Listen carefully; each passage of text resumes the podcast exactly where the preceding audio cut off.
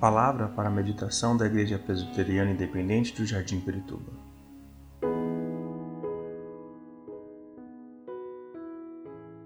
Irmãos e irmãs da Igreja do Jardim Perituba, que a graça e a paz de Jesus estejam com todos vocês e com toda a sua família. Que nesse momento nada melhor que a graça e a misericórdia de Deus estar com cada um de nós. Bem, hoje eu queria falar é, sobre um tema, andando no deserto. Andando no deserto. A gente nota pela palavra de Deus que Jesus esteve no deserto, João Batista, Elias, Moisés e muitos outros. Mas, especialmente hoje, eu gostaria de falar de uma mulher que esteve no deserto com o filho dela, é de Agar e de Ismael. Está lá em Gênesis capítulo 21.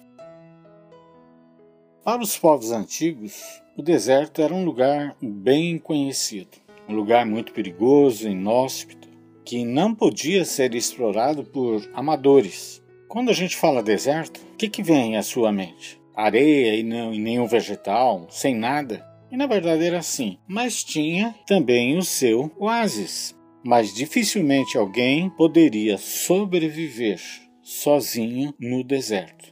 Por isso que na Bíblia a gente encontra muitas caravanas de mercadores. Bem, vamos ao texto. No dia em que Isaac foi desmamado, Abraão deu uma grande festa. Sara, porém, viu que o filho que Agar, a egípcia, dera a Abraão estava rindo de Isaac, e disse a Abraão: Livre-se daquela escrava e do seu filho, porque ele jamais será herdeiro com o meu filho Isaac. Isso perturbou demais Abraão, pois envolvia um filho seu. Mas Deus lhe disse: Não se perturbe por causa do menino e da escrava. Atenda a tudo o que Sara lhe pedir, porque será por meio de Isaque que a sua descendência há de ser considerada. Mas também do filho da escrava farei um povo, afinal ele é seu descendente. Na manhã seguinte, Abraão pegou alguns pães e uma vasilha de couro cheia d'água, entregou-os a Agar, e tendo-os colocado nos ombros dela, despediu-a com o menino. Ela se pôs a caminho e ficou vagando pelo deserto de Berseba. Quando acabou a água da vasilha, ela deixou o menino debaixo de um arbusto e foi sentar-se perto dali, à distância de um tiro de flecha, porque pensou: Não posso ver o menino morrer. Sentada ali perto, começou a chorar. Deus ouviu o choro do menino, e o anjo de Deus do céu chamou Agar e lhe disse: O que aflige, Agar? Não tenha medo. Deus ouviu o menino chorar, lá onde você o deixou. Levante o menino e tome-o pela mão, porque dele farei um grande povo. Então Deus lhe abriu os olhos, e ela viu uma fonte. Foi até lá, encheu de água a vasilha e deu de beber ao menino. Deus estava com o menino. Ele cresceu, viveu no deserto e tornou-se um flecheiro. Vivia no deserto de Parã, e sua mãe conseguiu-lhe uma mulher da terra do Egito. Lá em Gênesis 21, a gente encontra quando Sara rejeita sua escrava. Note bem que o texto diz: essa escrava e seu filho. Sara nem fala, nem menciona o nome dela e nem do filho, que era dela, de Agar, mas de Abraão também. Ela apenas diz: essa escrava e seu filho. Isso tem um, um tom de menosprezo, de não levar em consideração nem a mãe e nem o menino. Quando Abraão toma conhecimento disso, ele ficou muito sentido. Mas esse sentimento foi por causa do seu filho e não pela escrava. O que eu quero dizer é o seguinte: quando estamos no impasse. Abraão estava no impasse. Ele não queria mandar o filho dele embora. Na verdade, embora seria uma palavra até muito cômoda, seria expulsar de casa, mandar para o deserto, mandar embora. Então, quando eu, quando você, é, nos encontramos no impasse sobre uma tomada de decisão, o que, que eu vou fazer? Quando temos uma dúvida, quando ficamos inseguros, preocupados, ansiosos, principalmente nos dias de hoje. Eu creio que tudo isso bateu a porta da nossa casa, com tudo isso que está acontecendo. Mas a gente sabe que nessa situação Deus entra em cena. Na verdade, ele sempre está em cena. Ele sempre está no palco conosco, vivenciando tudo isso que quer tirar a paz no coração. Ele não está sentado na plateia contemplando o espetáculo. Nada disso. Ele está conosco. Vocês lembram quando Jesus disse para os discípulos e para nós hoje: Eu estou com vocês todos os dias. Você crê nisso? Que meia situação que nós estamos vivendo, Deus está no controle, Jesus está conosco e o Espírito Santo nos consola, nos ajuda e nos anima. Agora, por que nós podemos falar isso? Porque pela palavra de Deus, ela fala que ele nos conhece intimamente e sabe aquilo que está tirando o nosso sono. Ele vem, ele tranquiliza, assim como ele fez com Abraão. Ele traz sossego ao nosso coração. E em relação a Ismael, ele chega e fala para Abraão: fez uma promessa, e vou fazer de Ismael uma grande nação. Novamente, vale sempre lembrar o que a Escritura Sagrada diz. Deus sempre cumpriu, Deus cumpre, e Deus sempre cumprirá as suas promessas. E as promessas de Deus nós encontramos aonde? Na Sua palavra. O problema está quando eu não conheço, quando você não conhece a palavra de Deus, porque estamos deixando de lado a Sua palavra, que fala da Sua promessa. Agora, dentre muitas promessas, meus irmãos, eu quero destacar uma lá em Atos capítulo 4, versículo 12. Uma promessa ele diz: creia em Jesus você crê em Jesus e será salvo, e juntamente com você toda a sua família. Isso é uma promessa de Deus. Você crê nisso? Que Deus realmente te salvou e vai salvar a tua família. Mas o que eu tenho que fazer? Interceder, orar, clamar por eles.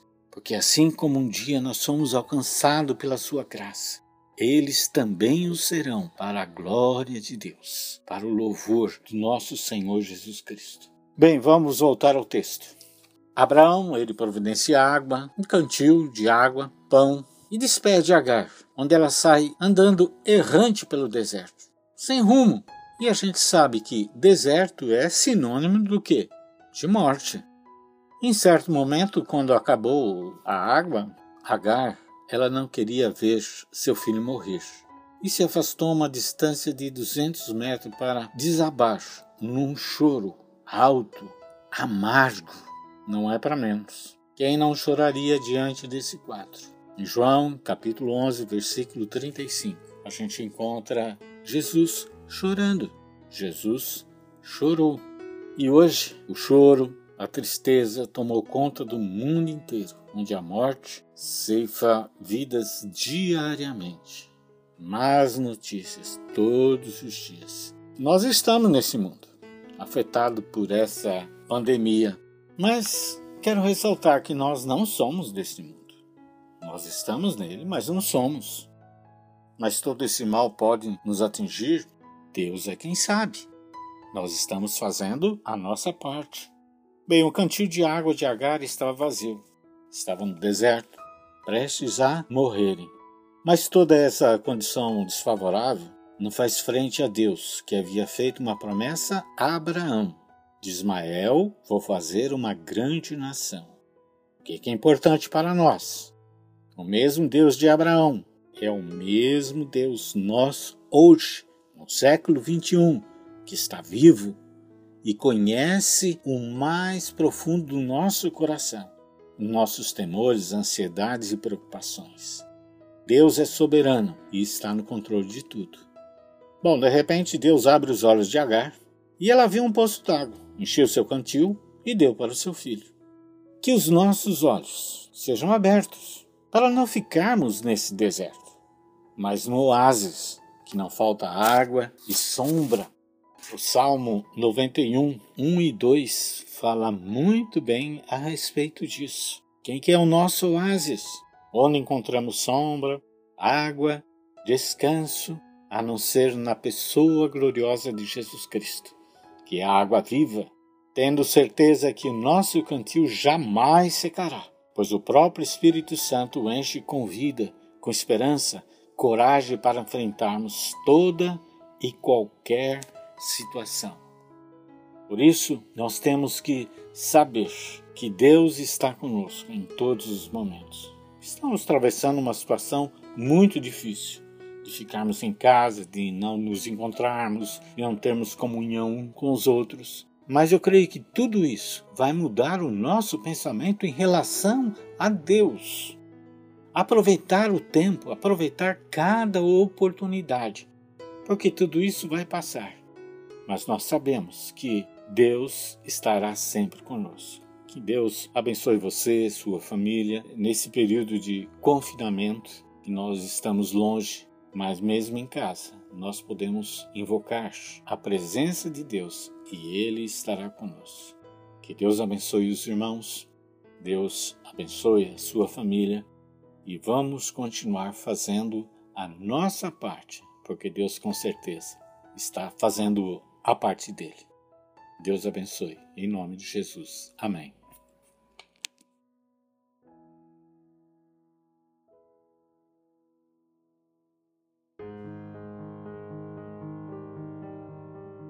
Primeira Coríntios, capítulo 11, versículo 17 a 34. Há uma instrução do apóstolo Paulo sobre Eucaristia ou a ceia eh, do Senhor. Entretanto, nisto que lhes vou dizer não os elogio, pois as reuniões de vocês mais fazem mal do que bem.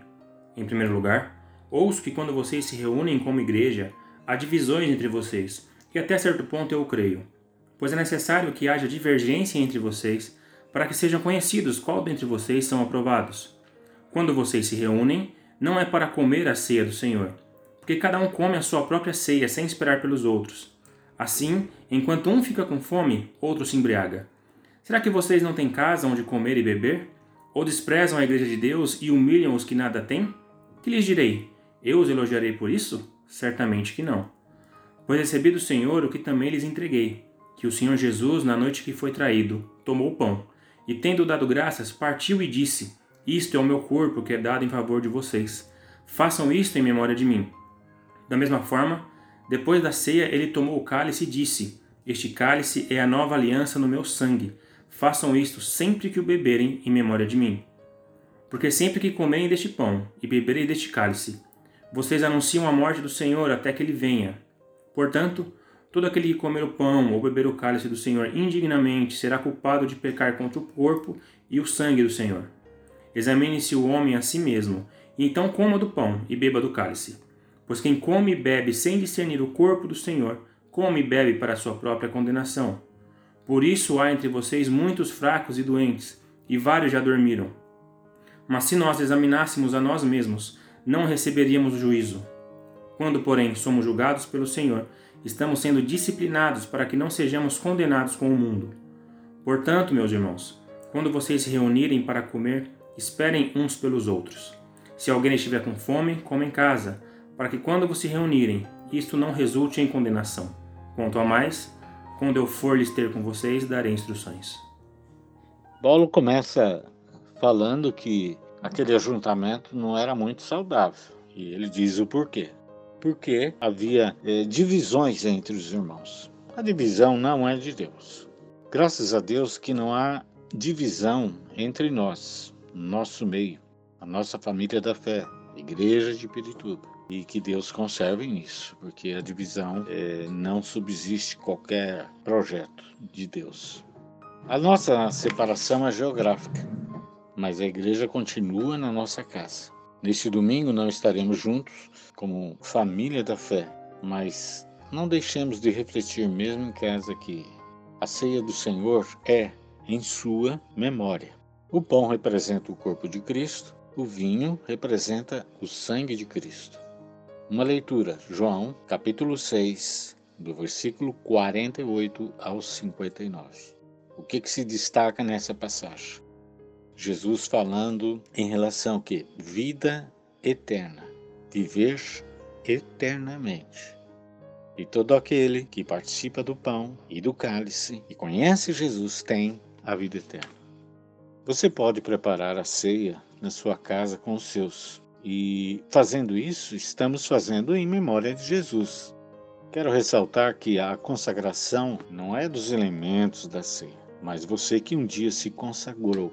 O que é consagração? É uma confirmação solene através de uma confissão pública que Jesus Cristo é o teu Senhor e Salvador.